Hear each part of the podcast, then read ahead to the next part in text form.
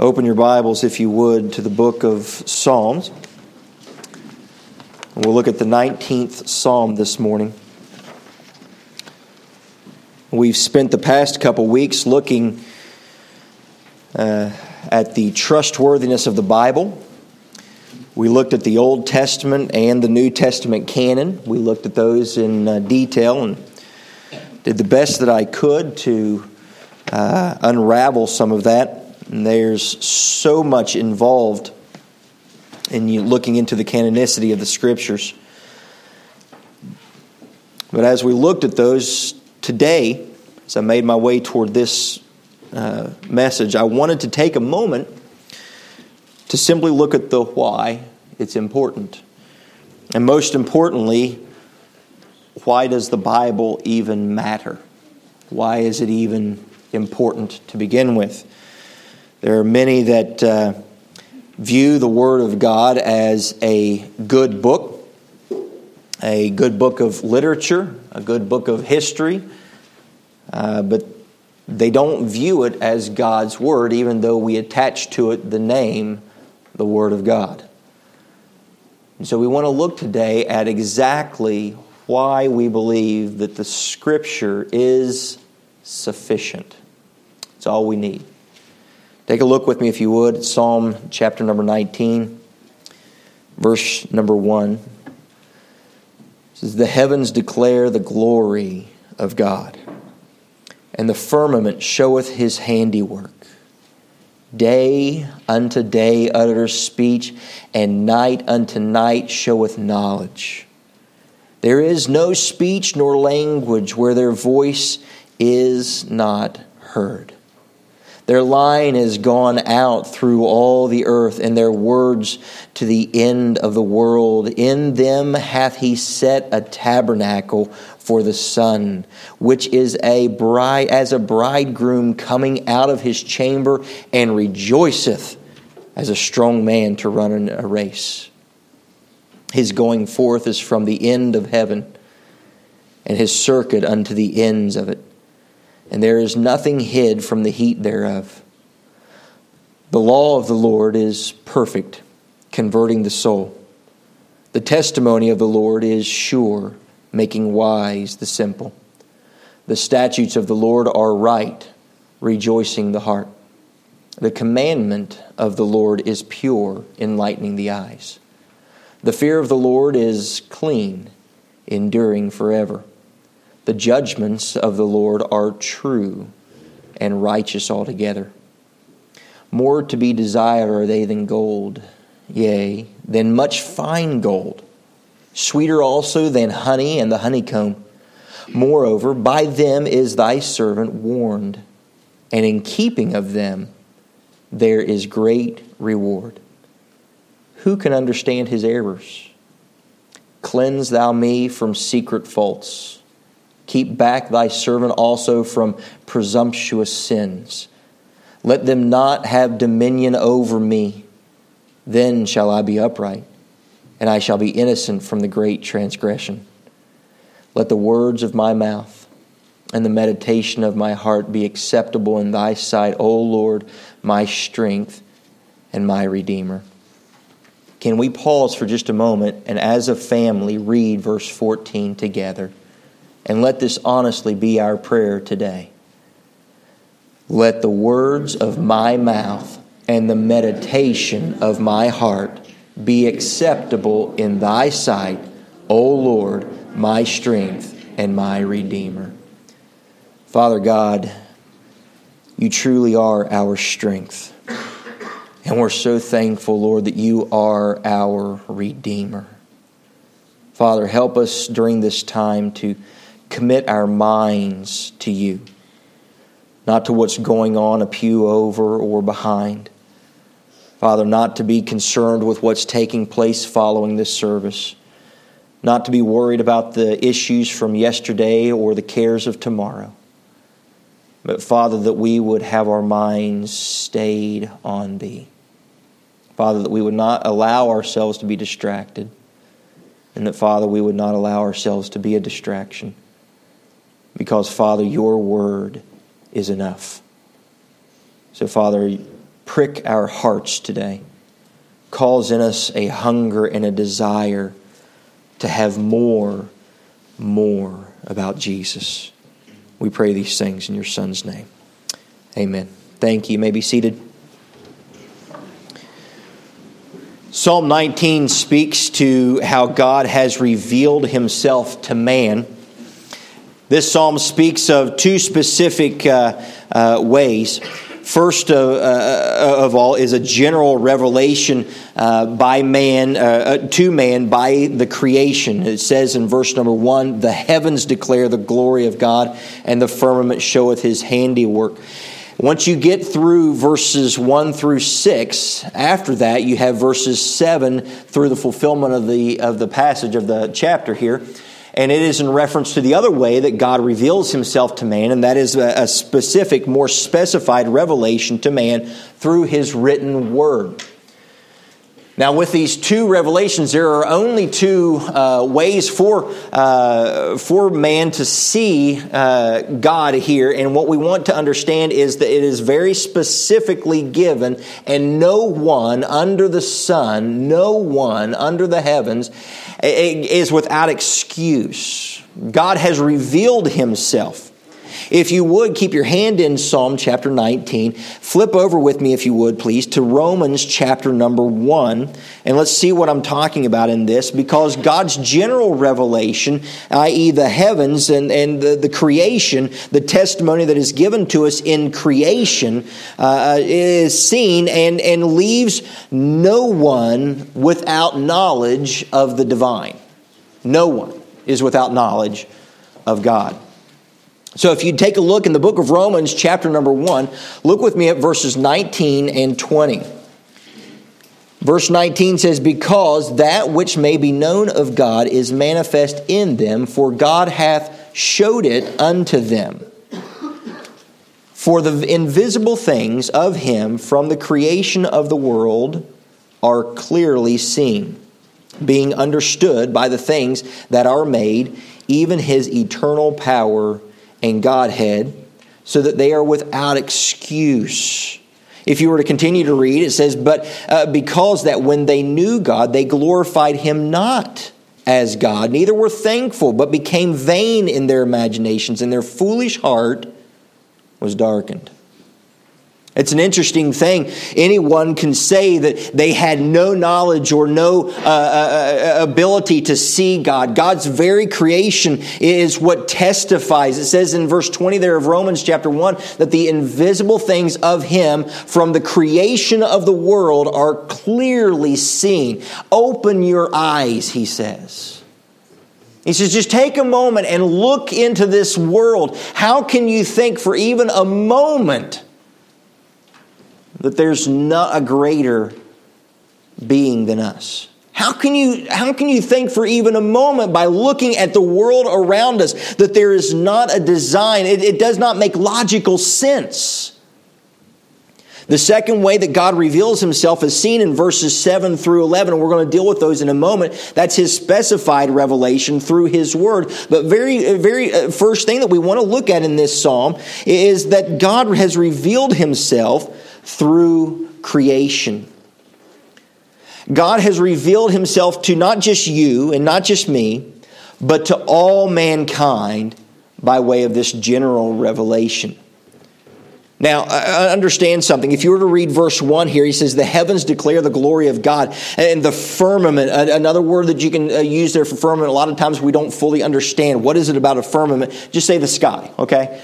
The sky, it, what we look up above us, when we look up, we step out into this world and, and we walk out of our house, we look up into the skies. If it's nighttime, I don't know about you, but I like taking the dog out to the restroom at night and looking up on a clear day.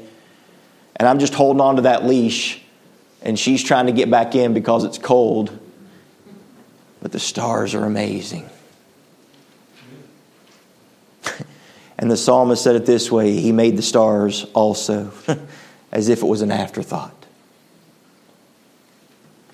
the heavens? How can you look up and how can you see? It talks about this. It says some, something that is seen by all mankind. The heavens, the, the sky, the stars, the moon, the sun. You put it up into the air, the clouds. I mean, just look into the sky for just a moment. How can any of this be an accident? It makes no sense. It, it is not logical to say that all of this came from nothing. Billions of years ago, nothing exploded. Okay. What exploded again? Nothing. I don't know about you, but you know, I like doing these kind of things because some of the adults are like, huh? And the kids are like, yeah, that makes sense. Nothing exploded. So nothing, there was no explosion. Nothing can't explode. Seriously, billions of years ago? It doesn't make logical sense. Nothing can, nothing, nothing can produce nothing. If you have nothing and you say, I want more, you're going to get... This is thermodynamics one oh one, okay? Nothing produces nothing. So let's think just logically for a moment. If you were to look at all the stars, the suns, the clouds, the moons, et cetera, all of this proclaims the handiwork of God. You know, I'll give you, some of you are, are you, you like the scientific things, and okay, well, give me something scientific to as evidence for this. You have a law of uh, of motion that if something was to be spinning out of control, and all of a sudden you had an explosion. Let's say you were on, uh, you say you had a, a record player, and I don't know about you, some of these, uh, what? Kids are like, huh? What's that? Okay, you had these big discs, and you'd put them on there. Did you all ever speed the record player up? Some of y'all still looking at me like, I don't even know what a record player is. Okay, let's see if I can give it in modern day terms. Wicka, wicka, wicka. Okay, is that better? All right. Does that help y'all a little bit? Some of you, oh, I know what that is. Gee whiz. So I, I, you take that record player and you get that, it, it'd go either thirty-three or forty-five, but you could grab hold of it and start getting it going faster. Next thing you know, everybody's a chipmunk at that point, right? And you just get it spinning, you get it spinning, you get it spinning. Okay, now if if you were to take something like that and you got it spinning and then it flew apart, all the pieces would spin in the same direction as they flew apart. Okay, so let's just use logic for a moment. You had the Big Bang, and everything that came from that Big Bang should spin the same direction. But there are planets in our solar system spinning the opposite direction and certain moons spinning the opposite direction. The heavens declare the glory of God. Ain't no quantum physicist can explain. Well, you see, I don't know. I know. God. God started putting everything into place and goes, you know what? Let's see if we can... I like this one going that way, though. Deal with that, Stephen Hawking. Yeah. The heavens declare the glory of God.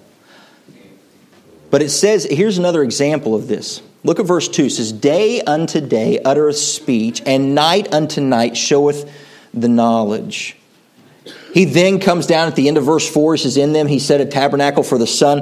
There, uh, this is this is what I love about God's Word. God's Word, uh, there's no better place in, in the Scriptures than right here that I have found that gives a defense. God gives His own defense for the Word of God.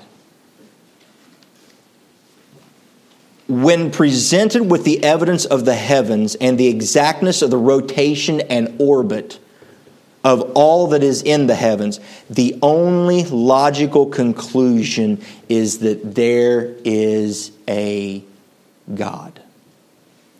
That's the only logical conclusion. And so look at those two things very specifically, that the heavens declare the glory of God, and logic dictates that something cannot come from nothing. Order does not come from chaos. But many say, well, then where did God come from? Right? They want to give you that one. Well, okay. So you got to bind by the be bound by the own rules too. And so, where did God come from? Um, biblical Christianity has always relied on a God that is outside of it. For something to be created, something outside of that creation must be the one doing the work. Stephen Hawking himself, in A Brief History of Time, tries to trace back and says that you can trace time back to the very beginning. It had a starting point. Who started it? What started it? Let me ask it this way. If time had a beginning, where was it? Time had to have a place, and so space also must have had a beginning. But if space had a beginning, when was it? And what was there in the space at that time? You had to have matter at the same time. And so matter, space, and time all had to begin at the same moment. The heavens declare the glory of God. We believe in a God that is outside of time. That's why He is known as the great I am, not the I was or the I will be. He's outside of it. He created time. He created space. He created matter. He is not, therefore, bound by those same rules. He, Jesus said in John chapter eight, verse fifty-eight, I am. He says, before Abraham was, I am. In Acts chapter seven, verses four, uh, forty-eight through fifty, we see that the reality that God is above all and around all. So the only logical view is that something outside was what started or began it all. I like how it says in verse number three that there's no, no voice, no speech, nor language where their voice is not heard. No people group on this planet is outside of the reach of God. None.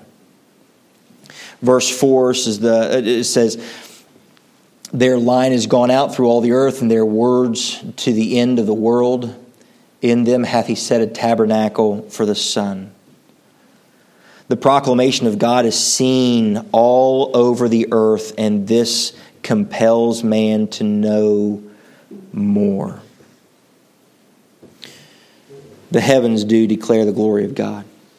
As we read there in verse in, in Romans chapter one, no one is without excuse. No one can say, I didn't know there was a God.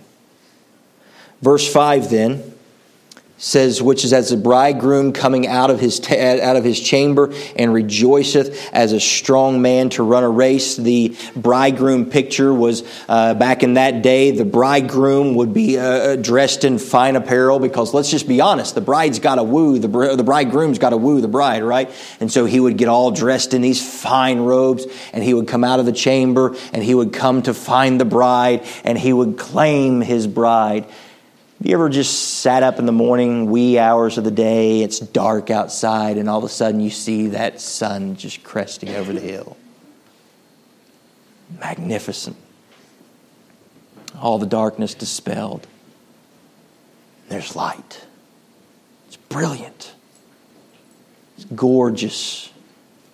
If you've never experienced a sunrise over the coast, I encourage you to find a way to do so. The life-granting warmth of the sun is felt by all who exist. It covers the whole earth from east to west. Our dog, our dog understands this better than many humans.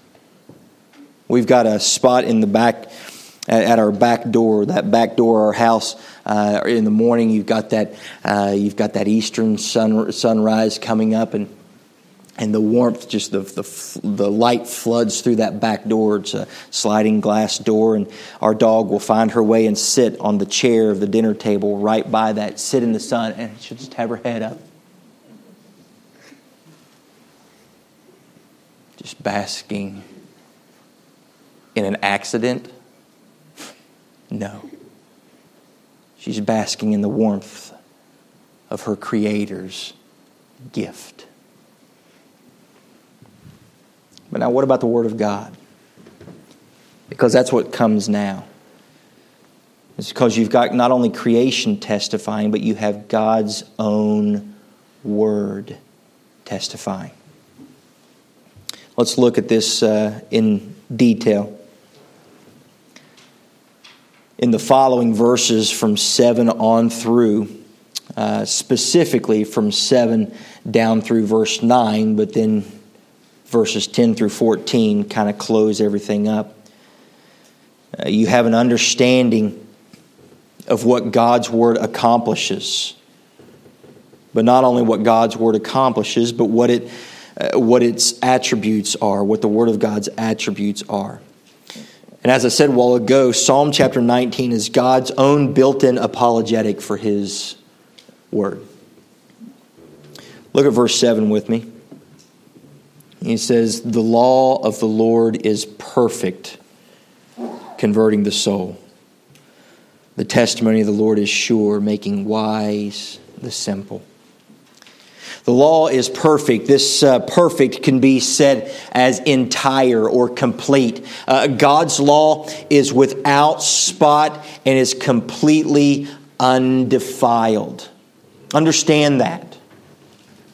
I believe in a God that is able to create. It, you know, it, the, the only logical conclusion to move from looking at this entire creation around us and seeing, okay, there's no way that all of this can be an accident. There has to be something greater than me. There has to be someone who has actually set it all out there. The only logical conclusion then is to find out who He is. And to leave no stone unturned until I know the God that created everything. And if I'm able to believe in a God who's able to start time, to open up space, and to place matter in that at the same moment, if I'm able to believe that, I have to believe that He is all-powerful. And so when I read something like this, it says that the law is perfect. It is complete and undefiled. And then someone tries to tell me, well, your Bible has been changed. No, I'm sorry, it hasn't. Find fault with it. Find it. I, I've come across uh, many, many, many different uh, posts. I mean, just spend time on Google for five seconds. Gee whiz. We saw a uh, shirt a young man was wearing the other day, and Sarah said, you need to get that shirt. It said, I don't need Google. My wife knows everything. It said it should be in parentheses under this, and she bought it for me.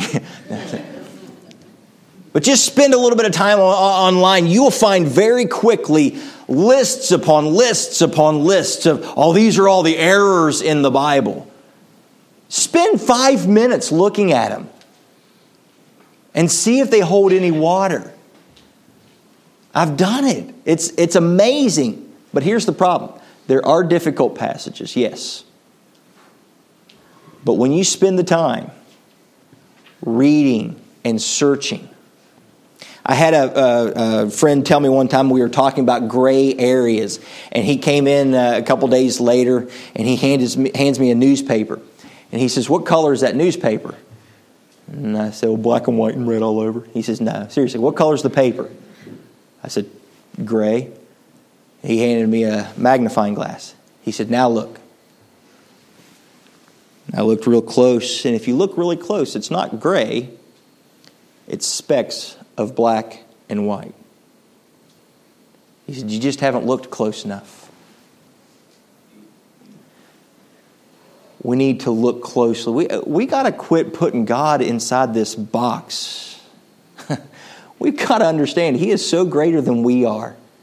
My first cursory reading, going across it, going, well, oop, looky there, there's a problem. Guess I'm done with it. Okay, that just made me smarter than God. I'm not smart enough to create this universe and put this earth in an orbit that is perfect. If it was off by one degree, we would all burn up or freeze to death. I'm not that smart. And so the Word of God is perfect. It's entire. And it converts the soul. In other words, it brings back or restores. The law instructs and restores them, those people who have who have been blinded. Those of us, when we were once dead in our trespasses and sin, the law instructs us, restores us, brings us from immorality to righteousness. The next thing we look at is his testimony is sure. It's from the Hebrew word aman. Ah. Man. Does that sound familiar? Maybe amen or amen? It's testimony being sure means it is certain or permanently settled. Permanent. You can trust in the steadfastness of God's word. You can rest in it. There's there's no uh, there's no wondering. Okay, does this uh, does this supersede what it says over here? Which way does it? Do I, you know, if you were if you were to read the Quran, what they'll tell you is that you can uh, the first. Uh, part of the Quran is superseded by the later parts of the Quran. And so as I read the Quran, uh, I come to a place uh, where uh, it says that I'm supposed to do this, but then later it says I'm not supposed to do it. And I go, well, which one do I listen to? Well, you got to listen to the later one. Yeah, hold the phone. Does that mean that God changes his mind and he's different? It says, well, you know what? As things change, you got to change with the times. No, no, no, no, no, no. I'm sorry. My God never changes. Amen. And what he said then and what he says tomorrow is going to be the same. So if he said back in Deuteronomy, be ye holy for I am holy, guess what? In the New Testament, when he says, as it is written, be ye holy for I am holy, still holds water. The word of the Lord is permanently settled. And it says, making wise the simple. You know the, uh, I was studying this, you know the word simple there. If you were to take the actual Hebrew word, do you know what the word, the English equivalent would be? An ignoramus. It is also the English equivalent for agnostic. And so someone in the Greek would refer to himself as an agnostic, saying, I don't know. Would you go around bragging to people that you're an ignoramus? That's what it means. Now, I'm not trying to be unkind. But when I say, I just don't know, that is not a statement of superiority. It should be a statement of, someone teach me. And the Word of God makes wise the simple. The Word of God does that. I have, I've had people in, in my past tell me, and talking with them, well, I'm just an open-minded individual. The word here for simple brings with it the idea of an open door. The word simple carries this idea. It is one who is wide open to anything. And it's kind of like, you know, the old joke. You, you had your, you know, oh, someone wrote simple on the top of that, up on the ceiling there. Someone wrote, and some of the people are already looking up going, what's he talking about? It's that idea, very easily led whatever direction they are open. Can I say this with all love, with all candor, and with a heartfelt desire for people to know Christ? Close it. And let the Word of God be what does that. Well, I'm open to anything. That means that I'm open to whatever anyone wants to tell me. I'm open to whatever could be wrong. as well as right. Wisdom closes the mind. You know how it is when you come into a new situation and you start to think to yourself, uh, I, I can go this way or I can go that way. I can do it this way. I can do it that way. But you come to the conclusion that there's one right way to do something. Wisdom has taught you this is what's right.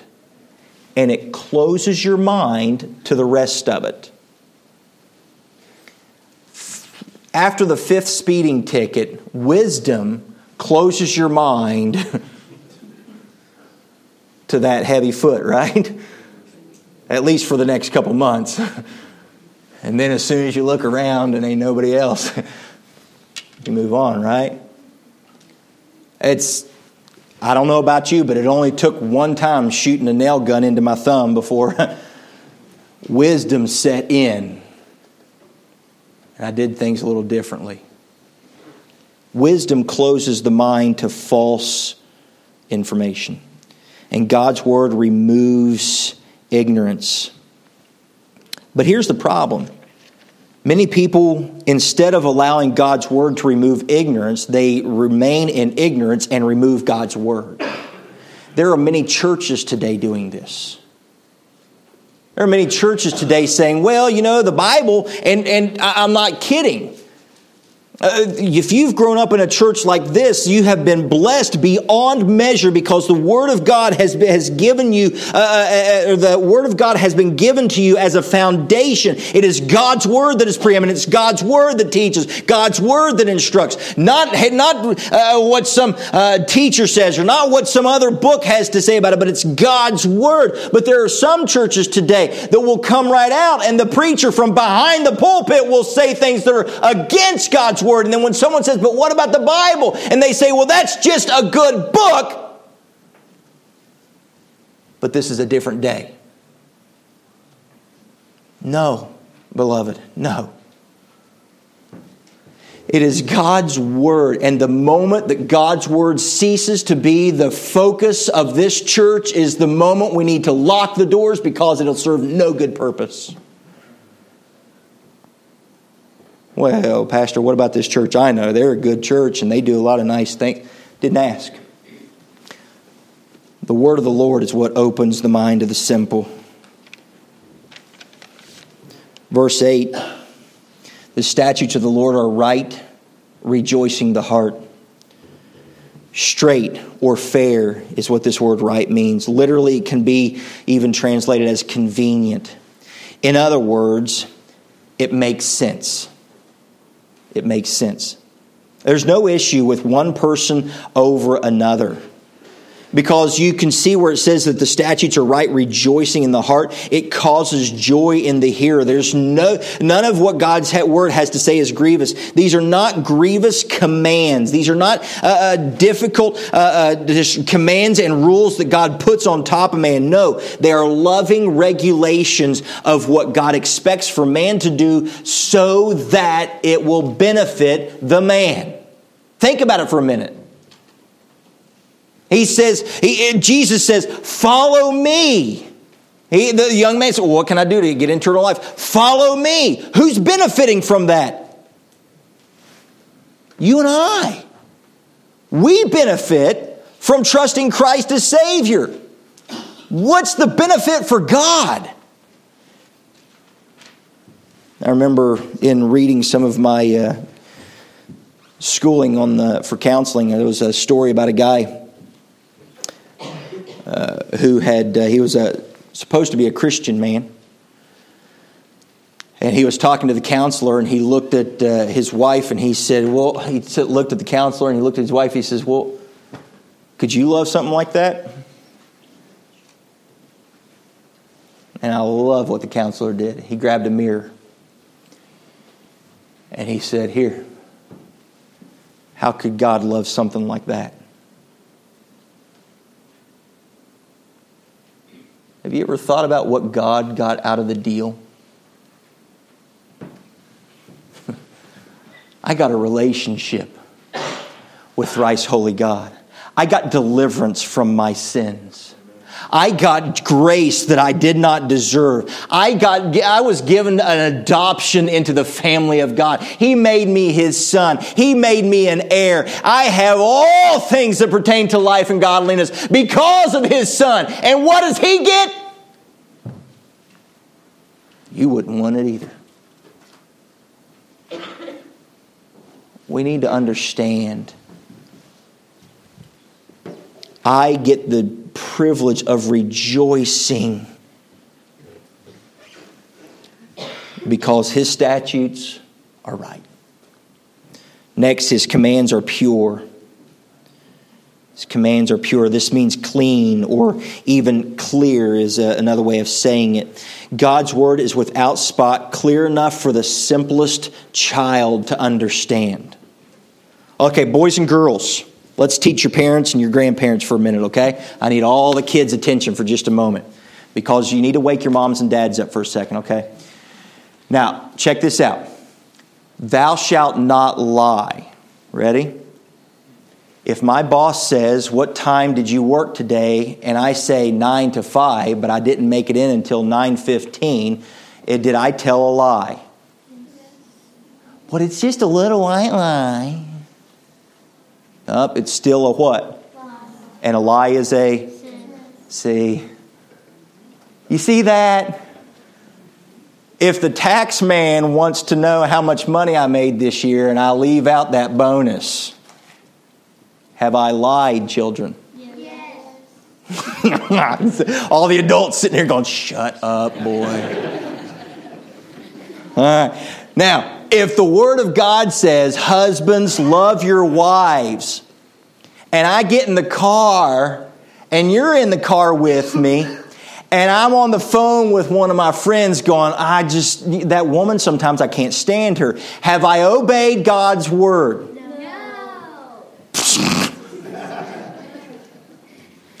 If my Bible says, wives, see that you reverence or respect your husbands, but every time the kids are around, she tells, you know, your mom goes, oh, this is what your dad, and your dad is this kind of person, and she doesn't respect. Has she obeyed God's word? No. See? And we wonder why y'all are the parents. You see, we need to understand God's word is simple. It's clear. And it causes us to see. We just need to open our eyes. We just need to open our eyes. Let's take a look at the next thing here. The fear of the Lord is clean, enduring forever. The fear of the Lord, clean, again, pure. It's in a moral sense, though. Fear is an inner attitude of man. It's not an irrational fear, but a completely pure fear and uh, right because of the truth. However, in reference to God, we are referring to respect. And it endures forever. Understand this. Reverent fear of God is not dependent upon man's responsibility, but upon God's character. A good quote that you can write some, down somewhere and put it in the flyleaf of your Bible. I had this uh, taped on my desk for a while. My desire to do what has been asked is dependent upon my view of the one asking. I'll give it to you again. My desire to do what has been asked is dependent upon my view of the one asking. If he says, do this, what I think of him is going to dictate my response. There's a, an eternal obligation of man to fear or reverence God, regardless of man's willingness. It says that his judgments are true. This could be saying faithful, or better yet, even established. Established. Psalm one nineteen, one eighty-nine says, forever, O Lord, thy word is settled. And it says that it's righteous altogether, or all at once. Every part of God's word at the same time is righteous. None of this, well, that was for a different time, Pastor. Come on. You can't really be that antiquated. That was for a different day. That was for a different time. No, every part of God's word is righteous. Always. Always. So let's see how we can apply this to our lives. And let's look at it from what's the point. Come on, Pastor. Get to the point. I'm hungry. Let me ask you. Where do you find your footing? Where do you find your footing? What is your foundation in life? I, I, get this. Only those who have truly accepted God's word have an understanding, a fuller understanding of what is needed, what is expected. God's word tells us how we should live our life. Hold to God's word. This is our foundation. Nothing else.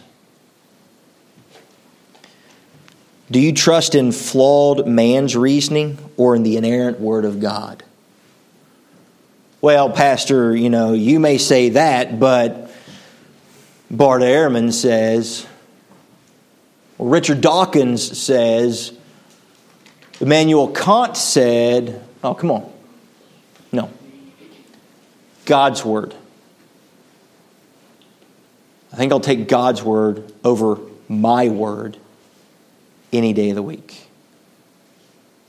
And please, don't ever walk away from here saying, well, Pastor Andy said, unless it's followed up, that God's word said. And focus in on God's word. Not mine. Never mine. Do you seek for it like treasure? It says in verse ten, more desire, more to be desired are they than gold, yea, than much fine gold, sweeter also than honey from the honeycomb. Moreover, by them is thy servant warned, and in keeping of them there is great reward. We are rewarded. I, I want you to see that, and we're going to start to make our close here. Moreover, by them is thy servant warned, and in keeping of them. Do you see that? It's in keeping, not for keeping. We're not rewarded because we obeyed. We are rewarded in our obedience. If I tell my kids, don't touch that, it's hot, I'm not going to reward them for obeying. The reward of their obedience is that they don't have a burnt hand. Many of us only follow God's word and obey for some sort of reward that we think we're going to get. Verses twelve through fourteen closes and reveals the heart. Understand this, that only the humble, only the humble who loves the Lord with all his heart sees uh, their duty to him and regards his word as beneficial. If I don't, if I'm not humble, I won't see his word as beneficial. If I don't love the Lord, I won't see his word as beneficial. If I don't understand my responsibility and my duty as far as where I fall in the pecking order with God, I will not see his word as beneficial. Only the humility that comes with let the words of my mouth and the meditation of my heart be acceptable in thy sight. I love that. I love that. Do you see what he's saying there? Many times you hear people say, well, I don't want to sing like that. I don't want to read like that. I don't want to live like that. God knows my heart. Really? Why don't we come to him instead of saying, hey, bub, this is the kind of worship I'm giving you. Take it or leave it. and come with the attitude of, Lord, I want my worship to be acceptable in your sight. When's the last time we entered in to the throne room of grace just simply saying, let the words of my mouth and all that I am focusing on in my heart be acceptable in your sight? When I go grocery shopping, let the words of my mouth and the meditation of my heart be acceptable in your sight. When I'm at the car dealership, let the words of my mouth and the meditation of my heart. When I'm on the phone with the help desk, let the words of my mouth. Well, this guy's in Georgia. He doesn't know me. And the meditation of my heart be acceptable in your sight. O Lord, my strength, my Redeemer. How about you today? Is this your foundation? Or is it sinking sand? Father, as we come before you, Lord, humbly, humbly and in great affection, we ask, Lord, that you would cause in us an understanding of just what it is that you desire us to do. Understanding, Lord, it's not for your benefit or because you like to give rules, but because it is what helps us. And Father, you are the great master designer. And anything you say should be accepted as right. So, Father, help us in this, Lord, we pray. I pray, Father, for the one today that does not know you as their personal Savior. The Lord in heaven, today would be the day that they trust you, that they rely upon you, that they see your word as completely sufficient, giving sight to the blind and wisdom to the simple. Father, the one that perhaps is a child of God, but has maybe strayed from the truth of your word, or perhaps has not made the truth of your word the foundation of their home, let today be the day that that changes. And they give themselves completely to the Word of God in all of its glory.